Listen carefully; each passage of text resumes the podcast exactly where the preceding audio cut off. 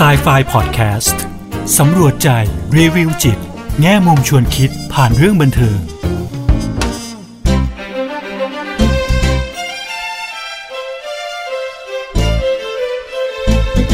วัสดีค่ะ กลับมาพบกับครูเอ ดรกุลวดีทองไพบูลกับไซไฟพอดแคสต์กันอีกครั้งนะคะ พอดแคสต์ที่จะนำพวกเราไปสำรวจใจ รีวิวจิต แง่มุมชวนคิดผ่านเรื่องบันเทิงค่ะ สนับสนุนโดย ปวดหัวเป็นไข้ ซาร่ายาเม็ดบรรเทาปวดลดไข้ พาราเซตามอล 500 มิลลิกรัม ตัวยาจาก Mallinckrodt สหรัฐอเมริกา ซาร่าไม่ระคายเคืองกระเพาะอาหารค่ะ วันนี้นะคะ ครูเออยากจะชวนพวกเรามาดูซีรีส์เกาหลีอีกเรื่องหนึ่งค่ะ ซีรีส์เรื่องนี้นะคะ เป็นเรื่องที่กวาดเรตติ้งแบบถล่มทลายมากเลยนะคะในเกาหลีเนาะซีซั่นแรกจบไปแล้วนะคะ แล้วซีซั่นที่ 2 ก็ได้เริ่มขึ้นแล้วนะคะ และในระหว่างนี้ก็มีการประกาศทำซีซั่นที่ 3 อีกนะคะ แสดงว่าซีรีส์เรื่องนี้มีคนดูเยอะมากนะคะ มีแฟนที่เหนียวแน่นมาก แล้วก็ประสบความสำเร็จอย่างมากเลยนะคะเเป็นเรื่องราวที่มีความสลับซับซ้อนนะคะยุ่งเหยิงพอสมควรทีเดียวนะคะซีรีส์เรื่องนั้นก็คือ The Ten House นะคะไม่ทราบว่าท่านผู้ฟังเนี่ยท่านไหนอาจจะได้ดูซีรีส์นี้ไปแล้วบ้างหรือเปล่านะคะ แต่ครูเอเนี่ยดูจนจบเลยนะคะะ44 ตอนนะคะ จริงๆก็มีน้องมาแนะนำให้ให้ดูนะคะ แล้วครูเอก็เลยเริ่มดูพอดูไปดูมามันก็ติดนะเนาะค่ะ มันก็สนุกเพราะความที่มันแบบปมต่างๆที่เกิดขึ้นในในซีรีส์เรื่องนี้นะคะ ทีนี้เนี่ย สิ่งที่ครูเอ๋อยากจะเอามาพูดคุยนะคะก็จะเป็นประเด็นที่เกี่ยวกับเรื่องของการเลี้ยงดูนะคะ parenting เนี่ยค่ะเนาะซึ่งส่งผลต่อพฤติกรรมนะคะของเด็กๆนะคะของน้องๆ ซึ่งในซีรีส์เนี้ยเป็นวัยรุ่นนะคะก็ถ้าเป็นวัยรุ่นเนี่ยเราก็จะมองว่าเขาอยู่ใน generation Z นะคะ Gen Z นั่นเองเนาะซึ่งก็จะเป็นถ้าใครสนใจเรื่องเกี่ยวพวก generation หรือว่าคุณลักษณะคุณลักษณะต่างๆ ในแต่ละ generation เนี่ยค่ะเราก็จะเห็นว่าน้องๆในแต่ละ generation เนี่ยก็จะมีลักษณะที่อาจจะแตกต่างกันลักษณะเฉพาะใช่ไหมคะซึ่งสิ่งพวกนี้มันพัฒนามาได้จาก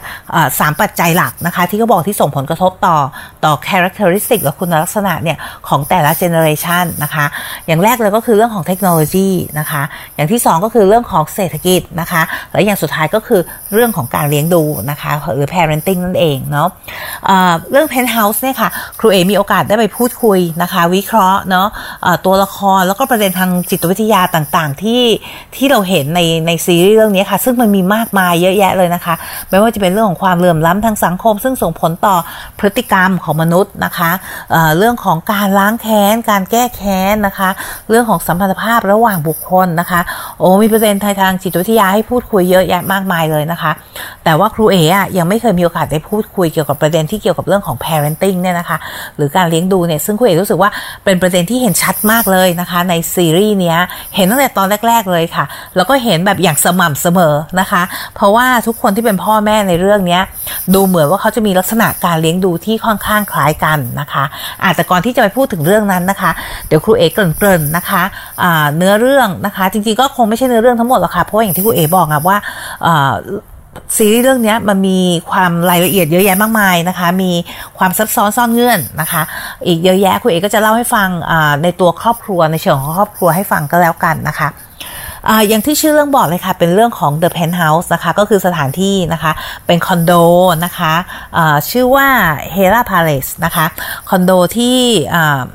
ต้องเป็นคนที่รวยมากๆนะคะ ถึงจะสามารถเข้าไปอยู่ที่คอนโดนี้ได้นะคะทีนี้เนี่ยตัวละครหลักๆเนี่ยจริงๆละครหลักเนี่ยมันจะมี 3 ครอบครัวนะคะ แต่ว่าในคอนโดเนี้ยก็มีครอบครัวอื่นที่อาศัยด้วย เราก็จะเห็นเนี่ยค่ะเห็นในทุกๆ ครอบครัวที่อาศัยอยู่ในคอนโดนี้นะคะอะเอาครอบครัวแรกก่อนเลยนะคะ ครอบครัวแรกเนี่ยเป็นครอบครัวที่อยู่บนชั้นสูงสุดเลยนะคะ The Penthouse นะคะเป็นเป็น ตัวพระเอกไม่ใช่พระเอกตัวพ่อนะคะ ตัวพ่อเนี่ยค่ะเป็นผู้พัฒนานะคะสังหาริมทรัพย์ก็เป็นอาชีพของเขาด้วยนะคะ พัฒนาสังหาริมทรัพย์แล้วเขาเองก็พัฒนาตัวคอนโดนี้ขึ้นมานะคะ แล้วก็มีพัญญานะคะครอบครัวก็จะมีเขานะคะมีพัญญานะคะพัญญาก็คือซิมซูยอนนะคะ แล้วก็จะมีลูกแฝดสองคนนะคะ เป็นแฝดหญิงแฝดชายนะคะ อันนี้ครอบครัวแรกนะคะ อยู่ที่ The Penthouse เลยเนาะครอบครัวที่สองนะคะะตัวผู้หญิงนะคะ ชื่อซันซอจินนะคะคุณเอใช้ตัวตัวที่เป็นผู้หญิงเป็นหลักนะคะ เพราะว่าคุณเอรู้สึกว่าเรื่องนี้เป็นเป็นตัวตัวละครที่เป็นผู้หญิงค่ะเด่น แล้วก็เป็นตัวละครที่ drive เรื่องนะคะ เรื่องราวเนาะซอนซอจินนะคะ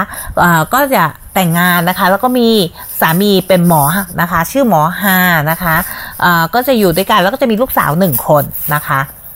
อีกอีกครอบครัวหนึ่งนะคะ ก็คือโอยุนฮีนะคะโอยุนฮีเนี่ยจริงๆแล้วเป็นแม่เลี้ยงเดี่ยวนะคะอะตอนต้นๆเรื่องเนี่ยเราจะเห็นว่าโอ้ยเธอพยายามหางานทำงานทำนู่นทำนี่คือคือทำงานนะคะก็คือ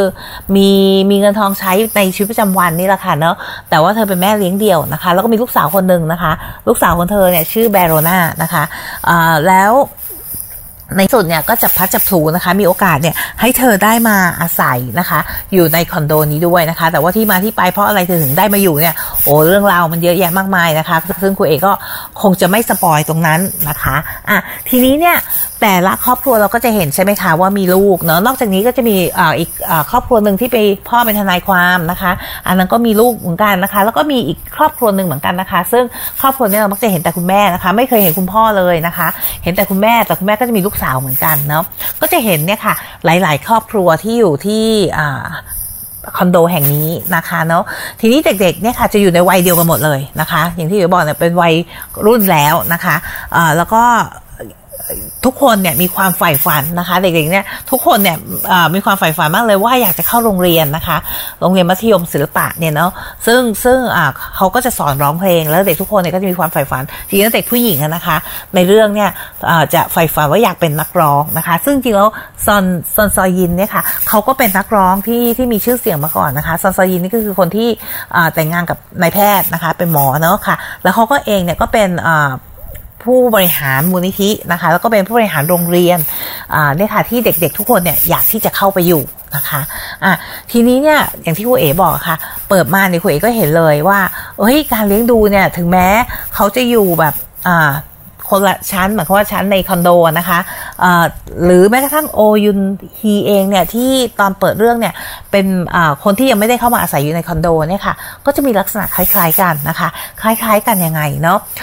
อย่างแรกเลยเนี่ยค่ะเราจะเห็นว่า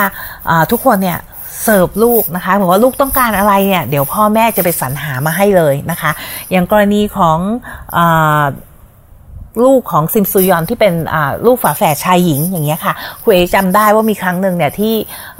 เหมือนลูกสาวแฝดแฝดหญิงอะค่ะเหมือนเขาต้องท่องหนังสือแล้วก็อาจจะแบบอาจจะทำได้ไม่ดีเท่าไหร่หรือว่าคิดว่าเนี่ยค่ะมันอาจจะไม่ได้คะแนนดีที่สุดอย่างเงี้ย ตัวคุณพ่อเขาอะค่ะเนาะ ก็ไปหาโพยข้อสอบมาให้นะคะ แล้วก็เอามาให้ลูกจริงๆมันก็ไม่ถูกต้องใช่ไหมคะ แต่เอามาให้ลูกเพื่อที่ลูกจะได้ท่องนะคะ ท่องเสร็จแล้วลูกก็จะได้แบบว่าทำคะแนนได้ดีๆนะคะโอยุนฮีเองเนี่ยซึ่งตอนแรกที่เราเห็นใช่ไหมคะว่าเขาก็ยังไม่ได้เข้ามาอยู่ในคอนโด ก็ยังเป็นลักษณะเหมือนคนแบบชนชั้นกลางมิดเดิลคลาสอย่างเงี้ยเนาะค่ะ ก็ ไม่ไม่ได้รวยร่ำรวยอะไรนะคะะลูกสาวเธอก็ต้องการที่จะเข้าโรงเรียนศิลปะนี้นะคะ เธอก็พยายามพยายามทุกวิถีทางนะคะะช่วยลูกนะคะทำยังไงก็ได้ให้ลูกเนี่ยได้เข้ามาได้ได้เข้าโรงเรียนที่เธอต้องการนะคะจนกระทั่งเป็นที่มาที่ไปของปมฆาตกรรมนะคะ ซึ่งซึ่งเป็นจุดเริ่มต้นเลยของเรื่องนี้นะคะเนาะะอันนี้ค่ะที่ลักษณะของการเลี้ยงดูที่ครูเอเห็นชัดมากเลยในในซีรีส์นี้ค่ะ ซึ่งไม่ว่าจะเป็นครอบครัวไหนก็จะมีลักษณะเหมือนแบบว่า ต้องการที่จะช่วยลูกให้ได้มากที่สุดนะคะ ช่วยกันที่ผลักดันให้ลูกได้ไปถึง ถึงสิ่งที่ลูกๆฝันไว้นะคะแต่ว่าช่วยด้วยวิธีการที่ทำให้ทุกอย่างนะคะโดยที่เด็กๆ บางทีเกือบจะไม่ต้องอหาทางแก้ปัญหาด้วยตัวเองเลยนะคะะเดี๋ยวเรากลับมานะคะครูเอจะมาเล่าให้ฟังว่าลักษณะของการเลี้ยงดูแบบนี้เขาเรียกว่าอะไรปวดหัวเป็นไข้ซารายาเม็ดบรรเทาปวดลดไข้พาราเซตามอล 500 มิลลิกรัม ซาร่าไม่ระคายเคืองกระเพาะอาหารซาร่าอ่านคำเตือนในฉลากก่อนใช้ยา Softclean normal saline solution น้ำเกลือทำความสะอาด มีตัวยาโซเดียมคลอไรด์เป็นยาใช้ภายนอกทำความสะอาดดวงตา ล้างจมูกทำความสะอาดหัวสิวหลังการรักษาสิวทำความสะอาดแผลก็ได้ น้ำเกลือขวดใส ฉลากฟ้าซอฟต์คลีนอะกลับมากันแล้วนะคะ อย่างที่ครูเอกเกินไว้แล้วนะคะ วันนี้เราจะคุยเรื่องของการเลี้ยงดูนะคะ หรือ parenting นะคะะซึ่งส่งผลต่อพฤติกรรมนะคะ ของเด็กๆที่เติบโตขึ้นมานะคะเเมื่อกี้ครูเอยังไม่ได้เกินนะว่าพฤติกรรมของน้องๆนะคะ ในเรื่องนี้เป็นยังไงบ้างในซีรีส์เรื่องนี้ค่ะ ก็ก็จะมีนะคะในเรื่องของการที่แบบว่า จริงๆมันก็เป็นเรื่องของความเหลื่อมล้ำในเรื่องของอเศรษฐสถานะด้วยนะคะก็จะมีการแบบไปบูลลี่คนอื่นอย่างนี้บ้างนะคะ แต่ว่าอย่างที่เอบอกค่ะว่า ในเรื่องของทักษะการแก้ปัญหาหรือว่าการพยายามที่จะทำอะไรเนี่ยค่ะ มันก็อาจจะดูเหมือนแบบว่ามีคนคอยช่วยเหลือตลอดเวลานะคะ ทีนี้เนี่ยลักษณะของ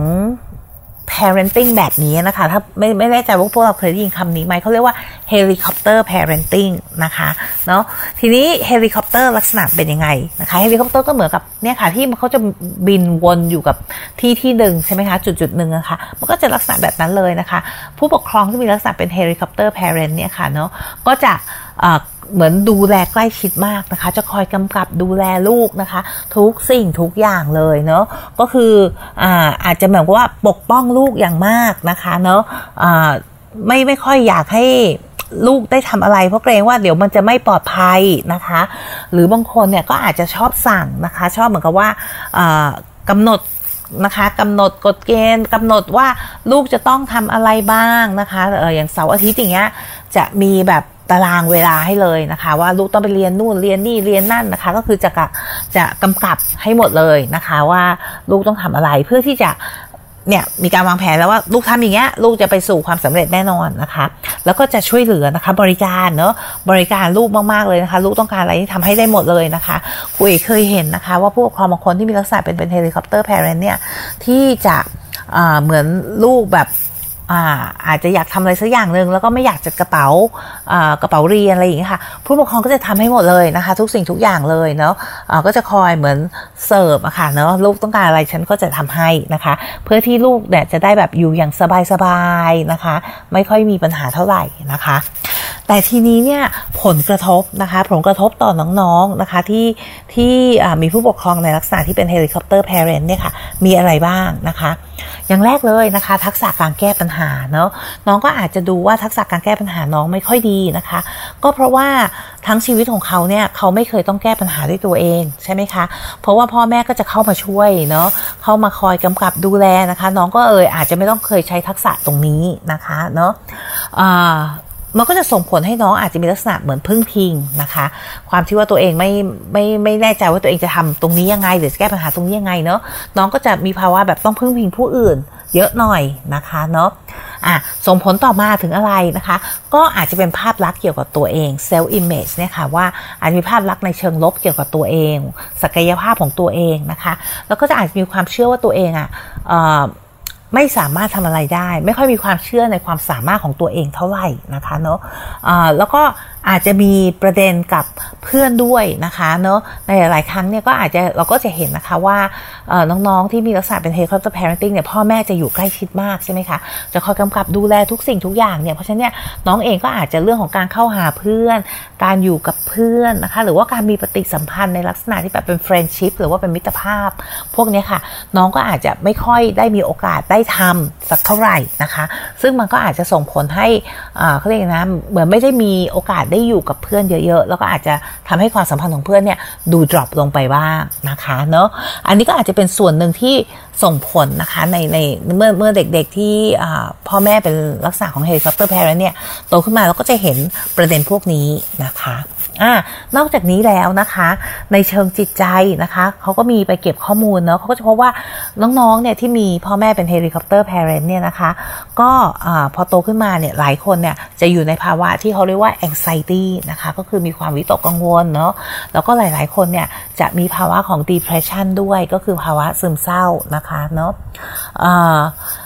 มีกลุ่มหนึ่งนะคะที่ไม่ค่อย engage กับโรงเรียนเท่าไหร่หมายความว่าไปโรงเรียนก็คือก็ไปได้แต่ก็คือไม่ได้แบบกระตือรือร้นนะคะ ไม่ค่อยมีแรงจูงใจที่จะไปโรงเรียนนะคะ หรืออะไรตรงเนี้ยเท่าไหร่นะคะเนาะแล้วก็อีกกลุ่มหนึ่งที่เราเห็นนะคะก็คืออาจจะมีลักษณะที่แบบว่า ไม่ค่อยกล้าแสดงความเห็นของตัวเองนะคะ หรือแม้กระทั่งเรื่องของอารมณ์ความรู้สึกก็เหมือนกันนะคะ ก็อาจจะมีลักษณะเหมือน เก็บเอาไว้นะคะในหลาย ๆ คนเนาะค่ะ อันนี้ครูเอเห็นว่าที่มาที่ไปมันมีมันสามารถอธิบายได้ด้วยเหตุด้วยผลนะคะ ถ้าเราลองคิดว่าถ้าเรามีคุณพ่อคุณแม่เนี่ยเนาะที่แบบว่าคอยกำกับดูแลวงการทุกอย่างในชีวิตของเราอย่างเงี้ยค่ะ เราไม่เคยต้องคิดอะไรด้วยตัวเองนะคะหรือว่าถ้าเราไม่อยากไปทำอะไรสักอย่างหนึ่งเนี่ย เราก็พูดไม่ได้ เพราะว่าคุณพ่อคุณแม่จัดการให้หมดแล้ว หรือถ้าพูดไปเนี่ยก็อาจจะถูกดูอะไรพวกนี้ใช่ไหมคะ มันก็เลยส่งผลให้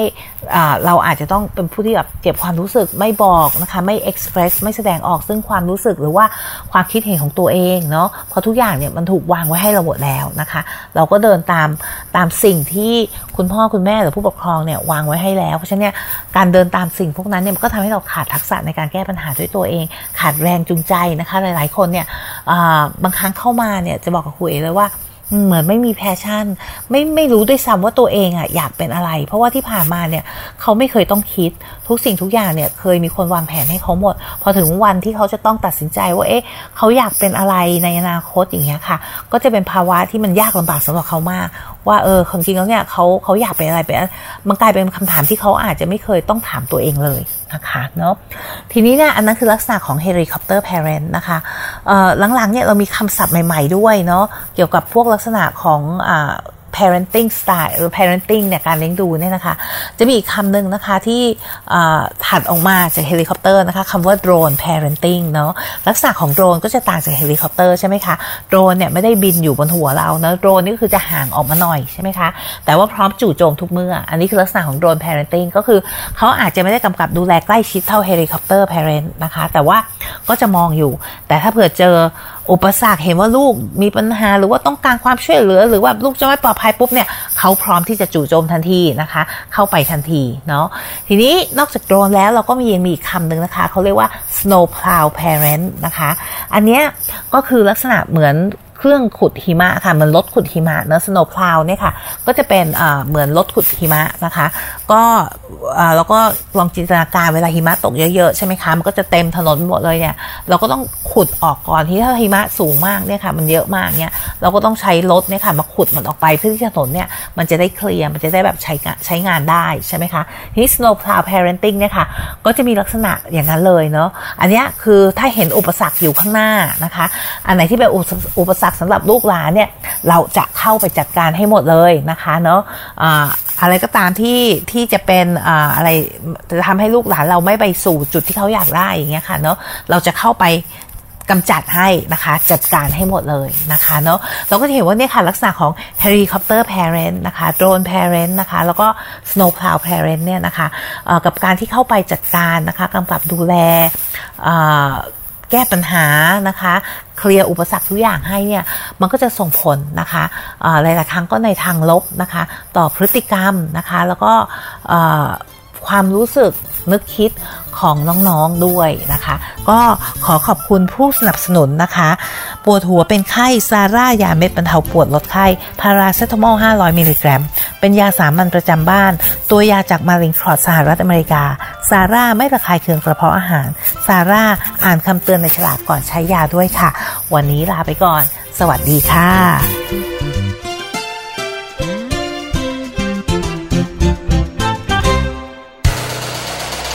ฮูดี้พอดแคสต์ฮูดี้พอดแคสต์เรื่องที่คุณฟังแล้วต้องร้องว่าฮูดี